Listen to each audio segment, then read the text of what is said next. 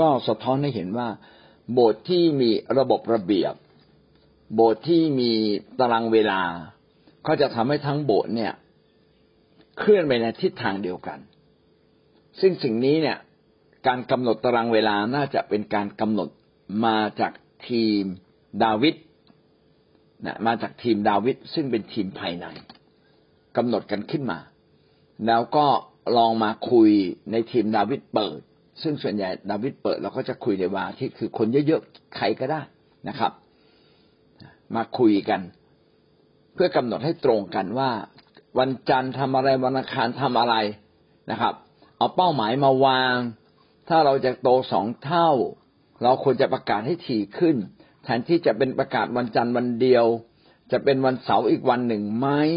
อ่ามันจะคับเส้นทับเส้นเวลา กับงานอันไหนก็จะได้สับหลีกกัน อย่างนี้เป็นต้นหรือทุกครั้งที่เราไปเยี่ยมคนก็ต้องเตรียมใบปลิวออกไป เพื่อจะไปประกาศด้วย แล้วก็เชิญคนเหล่านั้นเนี่ยเข้ามาในงานที่เราจัดนะครับ การจัดงานอาจจะมีเดือนละครั้ง แล้วก็พอครั้งที่จัดงานครั้งที่สองก็ไม่ได้เชิญผู้เชื่อใหม่แล้ว เชิญคนเก่าที่เคยมาในงานเนี่ยเข้ามาอีกครั้งหนึ่งได้ไหมหรือเชิญเข้าไปงานเลี้ยงพี่น้องจะเห็นว่าแผนงาน ก็สดแผนงานเนี่ย เมื่อเรามีจะทำงานอะไรสำเร็จต้องมีแผนงาน แล้วแผนงานนั้นจะสำเร็จก็ต้องใส่ลงมาในตารางเวลา ทีนี้พอเราจะทำงานแต่ละเรื่อง เราทำไม่เป็น ก็ต้องไปเปิดดูคู่มือ ว่ามีคู่มือการทำงานทำงานแต่ละเรื่องแต่ละเรื่องไหมนะผู้รับใช้ที่รับใช้มานานบางทีไอ้คู่มือเนี่ยก็ไม่ค่อยมี แต่มันเป็นชีวิตของเขา เป็นไปได้ไหม ที่ผู้รับใช้เหล่านี้จะมารวมกัน แล้วเขียนเป็นคู่มือการทำงานในแต่ละเรื่องแต่ละเรื่องแต่ละด้านขึ้นมานะครับ แล้วก็มีใบตรวจสอบรายการ ว่าในการทำงานแต่ละครั้ง ต้องใช้อะไรบ้าง วัสดุอุปกรณ์ ต้องมีใครมาช่วยเรางานแต่ละฝ่ายคืองานอะไร เป็นต้นนะครับ อันนี้ก็เป็นสิ่งที่ พัฒนา ถ้าเราจะทำงานได้ดีได้เก่ง ก็ต้องเป็นนักบริหารจัดการ เราจะบริหารจัดการได้ดี พี่น้องก็ไม่เพียงแต่มีเป้าหมายมีแผนงาน พี่น้องก็ต้องมีเครื่องมือชุดการทำงานสี่เรื่องนี้ มาช่วยเรา ก็คือคู่มือใบตรวจสอบรายการนะแม่แบบหรือต้นแบบการทำงาน แล้วก็รวมทั้งตารางเวลาหรือกำหนดการนะเห็นไหมว่าการที่เราจะเป็นนักบริหารทำให้ ทุกอย่างเท่าที่เรามีเกิดความสำเร็จมากที่สุด ต้องมาบริหารจัดการอย่างดีเลิศที่สุดนะเราจึงไม่ปล่อยเวลาไม่อายุมากไม่มากไม่เกี่ยวนะครับ เกี่ยวกับว่าวันนี้เราได้จัดการบริหารเวลาเท่าที่มีอยู่ ให้เกิดผลที่สุดได้อย่างไร เอาทรัพยากรนะครับ เอาคนของเราเท่าที่มีอยู่ มาร่วมงานกันทำได้อย่างไร นี่จึงเป็นสิ่งที่สำคัญมาก และหวังว่าพี่น้องทุกคนนะครับ จะมีตารางเวลานะ จะมีใบเช็คลิสต์ใบตรวจสอบรายการ เพื่ออะไรเพื่อเราจะสามารถทำงานอย่างเกิดผล เพราะเป็นเป็นสิ่งเล็ก ๆ ที่เราทำด้วยตัวเราเองได้ และตารางเวลาของเราต้องสอดคล้องกับตารางเวลาของคริสตจักร ของคิดจักรก็ต้องสอดคล้องกับตารางเวลาของคิดจักรแม่ เพื่อ ทุกคนจะได้ไหลไปทิศเดียวกัน เวลานัดกันก็จะได้ไปทางทิศทิศเดียวกันได้ เจ้าเนี่ยมาเป็นผู้เชื่อใหม่นะคะ ก็มีอาจารย์ปริญญากับพี่มาลีเนี่ยค่ะเขาจะไปชวนข้าพเจ้านี่ไปเที่ยวกันไปเที่ยวกัน แล้วก็จะไปนั่งเฝ้านะคะ จนกว่าจะพาตัวข้าพเจ้านี่ไปรับใช้ได้ใหม่ๆข้าพเจ้าก็ไม่เข้าใจนะคะ ไปเที่ยวกันไปเที่ยวกันของเขาเนี่ยค่ะ ไปไปสักพักหนึ่งก็รู้ว่าการที่เราไปกับพี่เลี้ยงเนี่ยเขาพาเราไปฝึกที่จะไปประกาศจะไปเยี่ยมเยียนคนค่ะ ก็เลยได้ซึมซับจากนั้นมาค่ะ ค่ะอาจารย์ค่ะ ก็เป็นสิ่งสำคัญค่ะ ที่เราจะต้องพาผู้เชื่อใหม่ไปหัดเยี่ยมเยียนนะคะไปออกไปข้างนอกค่ะค่ะเอเมนค่ะ พาผู้เชื่อใหม่ออกไปก็เป็นการฝึกคนเป็นการถ่ายทอดวิทยายุทธทุกอย่าง ทั้งการประกาศทั้งการดูแลคนต้อนรับคนแก้ปัญหาคนนะครับ ฝึกเขามีใจกล้าที่จะออกจากชีวิตเดิมๆเพื่อก้าวมาสู่ชีวิตใหม่แห่งการรับใช้พระเจ้า การที่เราพาคนคนหนึ่งออกไปรับใช้จึงเป็นสิ่งที่ดีนะครับ เป็นสิ่งที่จำเป็น ก็อันนี้ก็เป็นส่วนหนึ่งนะครับ ที่เราต้องแบบบันทึกไว้ในตารางเวลา ว่าในสัปดาห์หนึ่ง เราก็ควรจะพาคนออกไปรับใช้พระเจ้าอย่างไรบ้าง ถ้าเราทำแบบนี้ก็เป็นการสร้างคน แต่ถ้าเราไม่เคยพาคนออกไปรับใช้เลยนะเพียงแต่สอนอย่างผมเนี่ยเขาเรียกเพียงแต่สอน ก็ได้ถ่ายทอด แต่คนเขาไม่เห็นรูปแบบนะครับ ต้องพาไปทำงานเขาจะได้เห็นรูปแบบโอ้การทำงานเป็นแบบนี้เมื่อเรากลับมาเรียนใหม่ก็เกิดความเข้าใจ แต่อย่างน้อยที่สุดนะพี่น้องต้องพาตัวเอง มาทำตามตารางเวลาที่กำหนดไว้ทำในสิ่งที่สำคัญที่สุดก่อนนะครับ แล้วก็สิ่งที่สำคัญทั้งหมดต้องถูกใส่ไว้ในตารางเวลา เพราะทุกงานจะได้รับการปฏิบัติจนเกิดความสำเร็จ ไม่ว่าเวลานั้นมาถึงแล้ว เราจะมีว่างหรือไม่ว่างก็ต้องจัดเวลา เพื่อให้ว่างต่องานนั้น ถ้าเราเป็นคนทำตามตารางเวลา เราก็จะเป็นคนที่มีระบบระเบียบนะครับ ตารางเวลาไม่ได้เขียนไว้เท่ๆไว้อ่าน แต่ไว้บังคับบัญชาตัวเราหวังว่าพี่น้องก็จะมีตารางเวลา และตารางเวลานี้ก็จะมีส่วนช่วยเรามากจริงๆอาเมนครับอย่าสอนเนี่ยเรื่องการจัดตารางเวลา การที่เราไปเยี่ยมคน การที่เราไปขอทำแคร์อะไรแบบนี้เราต้องนัดเขาแบบ อย่างมีความชัดเจนนะคะ ก็มีข่าวมาว่า มีคนมาล้อเรียนยาบอกว่า เนี่ยทำไมคนความหวังเนี่ยทำไมไม่บอกล่วงหน้าว่าจะต้องไปทำแคร์บางทียังเตรียมพร้อมเลยยังเพิ่งตื่นนอนแล้วขอมาทำแคร์แล้วก็เขาบอกว่า เออจะไปลาจะไปโทรไปบอกลาอาจารย์สมานแล้วจะลาออกจากความหวังอะไรประมาณนี้ แล้วยาก็แก้ปัญหากับคนที่ คือคนที่มาปรึกษาเราก็โตเพียงพอกับพระเจ้านะแต่ว่าคนที่เขาไปทำแคร์เนี่ยไม่เติบโตเท่าไหร่ แล้วก็ยาก็บอกว่าเออาการเนี้ยถ้าสมมุติว่าคนที่โตแล้วเนี่ย แม้เราจะอยู่ห้องน้ำหรือเราจะอยู่ที่ไหนหรือเราไม่พร้อมยังไง ถ้าผู้นำไปเยี่ยมเราหรือคนหัวหน้าแคร์ไปกันที่จะปรึกษา คือเหตุการณ์เราไม่รู้ว่าเหตุการณ์นั้นคืออะไร แต่ว่าเมื่อเข้าไปเราก็ต้อนรับเขาอย่างดีนี่สำหรับคนที่โตกับพระเจ้า อยู่ที่ไหนเราก็ต้องเข้ามา แล้วก็ทักทายกับผู้นำไม่ใช่มีอาการที่ไม่ถูกต้องยาเองก็เปรียบเทียบว่าวันที่พระเยซูเสด็จมา เราไม่รู้ว่าเราอยู่ที่ไหน เราก็ต้องไปกับพระเจ้า แต่สำหรับคนที่ไม่เติบโต พี่ก็ขอโทษแทนเขาด้วยนะว่าเขาเนี่ยของเราไม่ได้ทำโดยการที่ว่าร้อนรนอยู่ขนาดเขายังไม่ตื่นหรือเขายังไม่พร้อมในการที่จะต้องไปทำแคร์นั้นเราต้องขออนุญาตเจ้าของบ้าน นี่คือคำนี้ต้องต้องอยาเขาไม่ต้องเอ่ยชื่อนะคะ แต่ว่าแถวแถวฝั่งโน้นนะคะ แถวฝั่งฝั่งที่พี่น้อง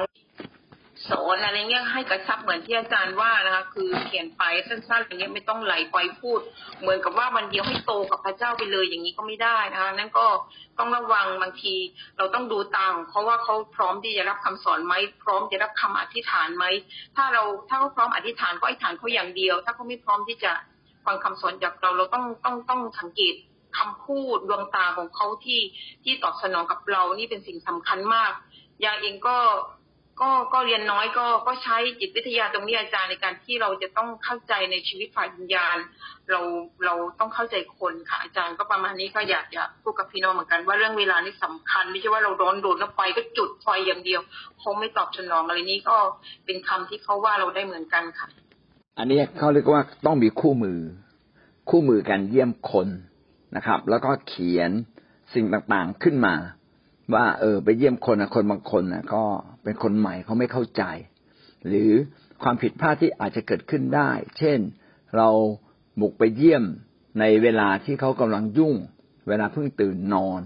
งั้นเช้าเช้าเนี่ยเราจะไม่ไปเยี่ยมคนนะครับ เย็นเกินไปเวลาอาหารแล้วเขาจะไม่ไปเยี่ยมคน ถ้าเราจะไปเยี่ยม เราก็จะต้องบอกเขาก่อนว่า เออเฮ้ยตอนนี้วันนี้เราจะ มานะเราจะพกอาหารมามากินข้าวด้วยกันสะดวกไหมดีไหมยินดีต้อนรับไหมคุยกันไว้ก่อนนะครับ แต่ถ้าสมมติว่าเราไปเยี่ยมแบบแป๊บๆก็ใช้เวลาแป๊บครับ ประมาณไม่เกินสิบห้านาที เวลาเราเยี่ยมคนนะครับ ใช้เวลาสิบห้านาที หรือสิบนาทีเองนะครับ เดินทางซะยาว ไปเยี่ยมเขาสิบนาทีนะในสิบนาทีเนี้ยต้องทำอะไรบ้างนะพูดคุยทักทายให้กำลังใจ ถามไทยทุกสุขนะแต่ถ้ากำลังยุ่งยุ่งยุ่งยุ่งโอ้สิบนาทีไม่ทันได้ทำอะไรเลยนะครับ ทีนี้คนเก่าคนใหม่เนี่ยไม่ไม่เหมือนกัน คนใหม่ก็อาจจะรู้สึกว่า เออถ้าครั้งเดียวก็ดี หลายหลายครั้งเขาอาจจะรู้สึกหงุดหงิดในจิตใจว่าเอามาอีกแล้วเหรอเนี่ยนะครับ เออเนาะถ้าสมมุติว่าเขาไม่ประทับใจเขาเขาจะรู้สึกหงุดหงิด ในคนแบบนี้ทํำยังไง พี่น้องก็ไปไปน้อยนิดหนึ่งแทนที่จะไปทุกสัปดาห์ก็เป็นสองสัปดาห์ครั้งได้ไหมอย่างนี้เป็นต้นนะไปหาเขาในเวลาที่เขาต้องการ อันนี้ต้องจุดประกาย เมื่อมีการจุดประกายก่อนว่า เราไปหาเขาในเวลาที่เขาต้องการต่อมา เขาจะรู้เลยนะครับ ว่าถ้าเขามีปัญหาเขาเขาจะมีพี่เลี้ยงนะครับ จะมีพี่เลี้ยงที่พร้อมที่จะให้ความช่วยเหลือเขา เขาจะเรียกร้องหาเราละทีนี้ส่วนใหญ่ก็มักจะเป็นคนที่เริ่มต้นเข้าใจในทางของพระเจ้า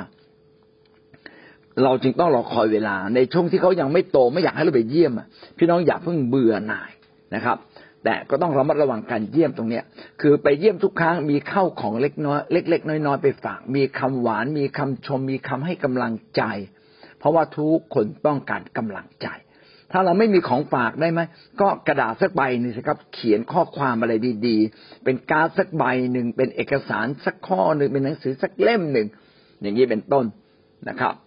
แล้วก็ให้เขาได้อ่าน ให้เขาได้ดู เขาจะได้ชื่นใจ เราไปเนี่ยเหมือนกับเป็นการรดน้ำเพราะฉะนั้นอย่าเสียเวลา บางคนก็ไปแช่ ไปดูทีวี ไปเปิดตู้เย็นเขาผิดหมดนะครับ สิ่งพวกนี้นะครับ ต้องทำตัวเป็นแขกให้เขาต้อนรับเรา อย่าทำตัวเป็นเหมือนคนที่เขารู้สึกหน้าลำบากให้เขาลำบากใจกับเรานะอันนี้ก็ต้องระวัง ทีนี้ถ้าพี่น้องดูแลคนแบบนี้พี่น้องจะพบว่าคนเนี่ยโตยากนะครับ ต้องมีการตกลงกันชัดว่าวันไหนที่เราจะไปเยี่ยมเขา ชัดๆเลยนะถ้าเขาไม่บอกว่าผมไม่สะดวกเลยนะถ้างั้นผมผ่านมาผมก็จะขอแวะมาแวะบ้างนะครับ นะพูดแค่นี้ก็บอกนะแล้วเพื่อนก็เยี่ยมแบบแวะเวียนเล็ก ๆ น้อยๆจนก่อวันหนึ่ง เขาจะเข้าระบบ ถ้าเป็นพี่เลี้ยงหัวหน้าแคร์กันแล้วนะครับ ก็ต้องมาถึงจุดหนึ่งว่า อืม คุณอยากโตกับพระเจ้าไหมนะ คุณอยากรับพระพรไหมอยากแก้ปัญหาง่ายขึ้นไหมมามาเรียนรู้พระคัมภีร์เป็นระบบดีไหม มีวันไหนว่างขอเวลาสักครึ่งชั่วโมง พี่น้องอย่าไปขอชั่วโมงหนึ่งมันเยอะขอครึ่งชั่วโมง จับเวลาให้ผมได้ไหม ผมจะมาแลกเปลี่ยนบทเรียน ผมจะมาไถ่ทอดบทเรียนนะครับ เพื่อเราจะได้เรียนรู้พระวจนะของพระเจ้าด้วยกันนะอย่าบอกว่าผมจะมาสอนนะครับ บางทีเขาอายุมากหรือเป็นครูบาอาจารย์มาก่อนบอกคุณเป็นใคร คุณจะมาสอนผม บอกเรามาแลกเปลี่ยนบทเรียนนะเรามาแลกเปลี่ยนพระวจนะเรามาอ่านถ้อยคำของพระเจ้าด้วยกัน ซึ่งเวลาอ่านอ่านเสร็จแต่เขาก็ไม่รู้เรื่องหรอก เราต้องหาที่ต้องเป็นคนอธิบายอยู่แล้วนะครับ แต่คำพูดพวกนี้ก็จะทำให้เขาเนี่ยเกิดความเข้าใจ แล้วเขาก็เกิดความรู้สึกว่าเออ เราให้เกียรติเขามาแลกเปลี่ยนบทเรียนถ้าคนแบบเนี้ยที่เข้าสู่ระบบนะฮะเข้าสู่ระบบการถูกสอนถูกสร้างจึงจะโต ถ้าไปแวะเวียนเฉยๆไม่โตนะครับ ต้องกำหนดเวลาชัดๆว่าเราจะมาเรียน พระคัมภีร์ด้วยกันนะครับนะเราจะมาพูดคุยด้วยกัน รวมกันแล้วประมาณครึ่งชั่วโมง เมื่อเราคุยแบบเนี้ยคนก็ยินดียินดีสละเวลาครึ่งชั่วโมงให้กับเรา แล้วเราสอนพระคัมภีร์ประมาณสิบห้านาที ที่เหลือแบ่งแลกเปลี่ยนแบ่งปัน ไม่ใช่สอนทีครึ่งชั่วโมงเลยนะครับนะเวลาสอนก็มองหน้าเขาเขาจดจ่อไหมนะครับ แล้วมีเอกสารให้เขาไม่จะพูดไปเรื่อยนะครับพอพูดไปเรื่อยนะครับ มันไม่เข้าหัว นะอย่างนั้นเขาเรียกว่าเป็นพยาน เป็นพยานเป็นหนุนใจแต่หนุนใจไม่ต้องใช้เอกสารนะหลายคนหนุนใจอยู่เรื่อยๆแต่เนื่องจากความจำของอีกฝ่ายหนึ่งไม่ดีมันก็จำอะไรไม่ได้ ก็ไม่ใช่เพียงแค่หนุนใจก็ต้องมีคำสอนนะครับคำสอนอย่างน้อยก็ต้องคุยกันสักสิบนาทีแลกเปลี่ยนกันนะผมจะคุยเรื่องคนคนหนึ่งนะ พูดถึงว่าทำไมเราต้องอบังเกิดใหม่ การบังเกิดใหม่คืออะไร อันนี้เป็นเรื่องใหญ่ มาก ๆ เรื่องพื้นฐานของคริสเตียนเลย ผู้เชื่อใหม่ทุกคนต้องเข้าใจเรื่องการบังเกิดใหม่นะครับเขาว่าจะอธิษฐานเป็นแล้ว อาจจะพบพระเจ้าเป็นแล้ว แต่ไม่เข้าใจการบังเกิดใหม่ ก็ต้องมาอธิบายการบังเกิดใหม่นะครับนะต้องอธิบายเรื่องการกลับใจนะการกลับใจก็สอนสักสิบห้านาที การบังเกิดใหม่ก็สอนสักสิบห้านาที ครั้งหนึ่งก็สอนเรื่องหนึ่งครั้งหนึ่งก็สอนเรื่องหนึ่งจนกว่าเขายินดีเรียนเป็นระบบมากยิ่งกว่านี้ พี่น้องก็นัดเขาเลยนะครับ นัดเขาเพื่อจะใช้เวลาให้นานขึ้นกว่าเดิมแทนเย่ไปครึ่งชั่วโมงก็เป็นเวลาหนึ่งชั่วโมง อย่างนี้เป็นต้นนะครับงั้นทุกอย่างต้องมีแม่แบบแล้วก็ต้องมีการปรับปรุงนะครับ วิธีการทำงานอยู่เสมอ มีการแยกคนแต่ละประเภทประเภทนี้ต้องดูแลยังไงประเภทนั้นต้องดูแลอย่างไรนะครับ ขณะเดียวกัน พี่น้องก็ต้องวางไว้ในตารางเวลา ดังนั้นตารางเวลาจึงเป็นตัวกำหนดทำให้เรานะใช้เวลาอย่างถูกต้องอย่างเหมาะสมนะครับ อันนี้ก็ดีมากที่อาจารย์สุรยายกตัวอย่างเรื่องการไปเยี่ยมคนออกมานะครับ ซึ่งจริง ๆ สิ่งพวกนี้ผมเคยสอนไปแล้วนะครับ ในเรื่องการพัฒนาภาวะผู้นำถ้าจำไม่ผิดนะพี่ลองลองไปเปิดดูนะครับ คือคำถามถามว่าการบังเกิด ของพระเยซูเป็นอย่างไร อันนี้นี่คือคำถามแรกนะครับ อันที่สองก็น่าจะพูดถึงเรื่องการบังเกิดใหม่การบังเกิดของพระเยซูเนี่ย พระคัมภีร์ได้เขียนไว้ว่าพระวจนะนานบังเกิดมาเป็นชีวิตพระวจนะก็คือความจริงสัจธรรมของพระเจ้า มาบังเกิดเป็นมนุษย์นะครับ ชื่อว่าพระเยซู คือคำคำนี้กำลังอธิบายว่าพระเยซูผู้ทรงเป็นพระเจ้าที่ลงมาเกิดเป็นมนุษย์นี่นะพระองค์เนี่ยเป็นเป็นผู้ที่เป็นความจริงทุกประการ ทุกอย่างที่พระองค์ทรงเป็นทุกอย่างที่พระองค์ทรงกระทำนั้น เป็นความจริงแท้ทุกประการ จึงบอกว่าพระวจนะมาบังเกิดเป็นชีวิต อันนี้คือความหมายเบื้องต้นนะครับ ละเอียดกว่านั้นก็คงต้องพูดกันอีกทีหนึ่งเอาเป็นว่าสรุปว่าการที่พระเยซูมาบังเกิดอยู่ในคันของนางมารี เป็นฤทธิเดชของพระเจ้า ที่ที่พระเจ้าทรงใช้คันของนางมารีนะครับ มาเป็นที่กำเนิดเพื่อออกมาเพื่อจะเกิดเป็นมนุษย์ขึ้นมา และก็การที่พระองค์มาพระองค์ทรงความมีทรง มีความเป็นพระเจ้าร้อยเปอร์เซนอยู่ภายในพระองค์เอง พระองค์นั้นเป็นสัจจะแห่งความจริงของโลกนี้ ดังนั้นจึงพูดอีกคำหนึ่งว่า พระวจนะนั้นบังเกิดมาเป็นมนุษย์ ก็คือพระเยซูเนี่ยเป็นความจริงแท้ที่สามารถแสดงออกเป็นการกระทำในสิ่งที่มนุษย์สามารถเห็นได้ ก็คือลงมาเกิดเป็นพระเยซู ซึ่ง ไม่มีปรากฏการณ์ไหนยิ่งใหญ่ภายในโลกนี้อีกแล้วที่พระเจ้าลงมาเกิดเป็นมนุษย์ และมาสะท้อนสัจจะความจริงของพระเจ้าอย่างครบถ้วน นี่คือความหมายแรกที่ป้าสายถามน่าจะเป็นอย่างนี้ ต่อมาความหมายของคำว่าบังเกิดใหม่คำว่าบังเกิดใหม่ก็คือเกิดนะครับ เกิดใหม่ มนุษย์นั้นเกิดสองครั้ง ครั้งแรกเราเกิดฝ่ายธรรมชาติคือเกิด ในคันของมารดา เราต้องตั้งคันในคันของมารดา แม้แต่เราจะไปผสมไข่กับสเปิร์มที่ไหนก็ตาม ก็ต้องมาฝังไว้ในมดลูก เพราะว่ามดลูกจะเป็นที่ที่รับอาหารของแม่ รับอาหารอากาศสิ่งต่างๆ จากแม่ เพื่อจะสามารถเติบโตขึ้นมา เซลล์ที่มาผสมกันแล้ว จะไม่สามารถเกิดเป็นตัว ไม่ได้ถ้าไม่ได้ถูกชุบเลี้ยง นะคันมันดาเป็นที่ชุบเลี้ยง อันนี้ก็เป็นการเกิดไฟธรรมชาตินะครับ ประมาณเก้าเดือนเนี่ยเดี๋ยวนี้แปดเดือนก็ถ้าจำเป็นต้องออกจากคันก็ก็ยังออกมาได้นะครับ ก็ การเกิดในภาวะของฝ่ายธรรมชาตินั้นก็คือมนุษย์ทุกคนก็ต้องเกิดแบบนี้นะครับ ทีนี้มีการเกิดอีกแบบหนึ่งก็เรียกการเกิดฝ่ายวิญญาณ การเกิดฝ่ายวิญญาณนี่แหละ ที่เราเรียกว่าบังเกิดใหม่ ก็คือหมายว่าเราเกิดอีกครั้งหนึ่ง เกิดใหม่อีกครั้งหนึ่ง เราครั้งนี้ไม่ได้เกิดจากท้องแม่แล้วหรือไม่ได้เกิดจากคันมารดา แต่การ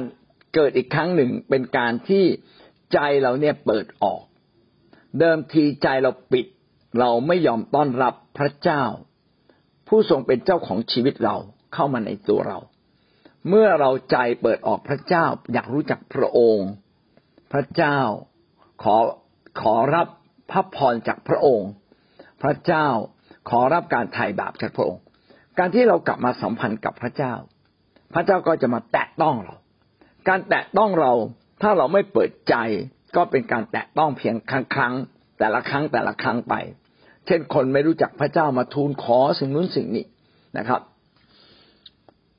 เขาก็ได้รับพระพรจากพระเจ้า แต่ใจข้างในของเขานั้น มีพระเจ้าประจำอยู่ไหมสถิตอยู่ไหมถ้าเขามีพระเจ้าสถิตอยู่ข้างใน แสดงว่าเขาบังเกิดใหม่แล้ว การบังเกิดใหม่ก็คือ การที่เรามีพระเจ้ามาอยู่กับเรา เป็นส่วนหนึ่งในตัวเราในชีวิตของเรา พระเจ้ากับเรานั้นหลอมรวมกัน กลายเป็นชีวิตใหม่ในตัวเรา เราจึงไม่ได้ดำเนินชีวิตตามใจเราอย่างเดียว แต่เราดำเนินชีวิตตามพระประสงค์และน้ำพระทัยของพระเจ้า อันนี้คือผลของการบังเกิดใหม่ ถ้าใครบังเกิดใหม่ เขาก็จะมีพระเจ้าอยู่ข้างในชีวิตของเขา เขาจะทำตามเสียงของพระเจ้าในใจของเขา เขาจะทำตามความเข้าใจในพระเจ้าหรือฤทธิ์เดชของพระเจ้าในชีวิตของเขา ดังนั้นการบังเกิดใหม่คืออะไร การบังเกิดใหม่คือการมีชีวิตใหม่ ที่มีพระเจ้าเข้ามาอยู่ในชีวิตของเรา และการที่พระเจ้าเข้ามาอยู่ในชีวิตของเรา พระองค์ต้องเป็นใหญ่เหนือเรา ไม่ใช่เพียงแค่มาเป็นส่วนเล็กๆในเรา ถ้าเป็นส่วนเล็กๆในเรา ยังไม่ใช่เป็นการบังเกิดใหม่ อย่างแท้จริง การบังเกิดใหม่อย่างแท้จริง คือการสัมผัสกับพระเจ้าได้ และให้พระเจ้าเป็นใหญ่ในชีวิต เพราะว่าพระองค์นั้นทรงดำรงความยิ่งใหญ่ เหนือมนุษย์ทุกคนอยู่แล้วนะครับ พี่น้องก็จะเห็นว่าคริสเตียนจำนวนมาก แม้มีพระเยซู แม้มีพระเจ้าอยู่ในใจ แต่ก็ไม่ได้บังเกิดใหม่อย่างแท้จริง เพราะว่าไม่ยอมให้พระเจ้านั่งที่บัลลังก์ใจมาเป็นใหญ่เหนือชีวิตของเขา ถ้าหากเรามีพระเจ้าจริง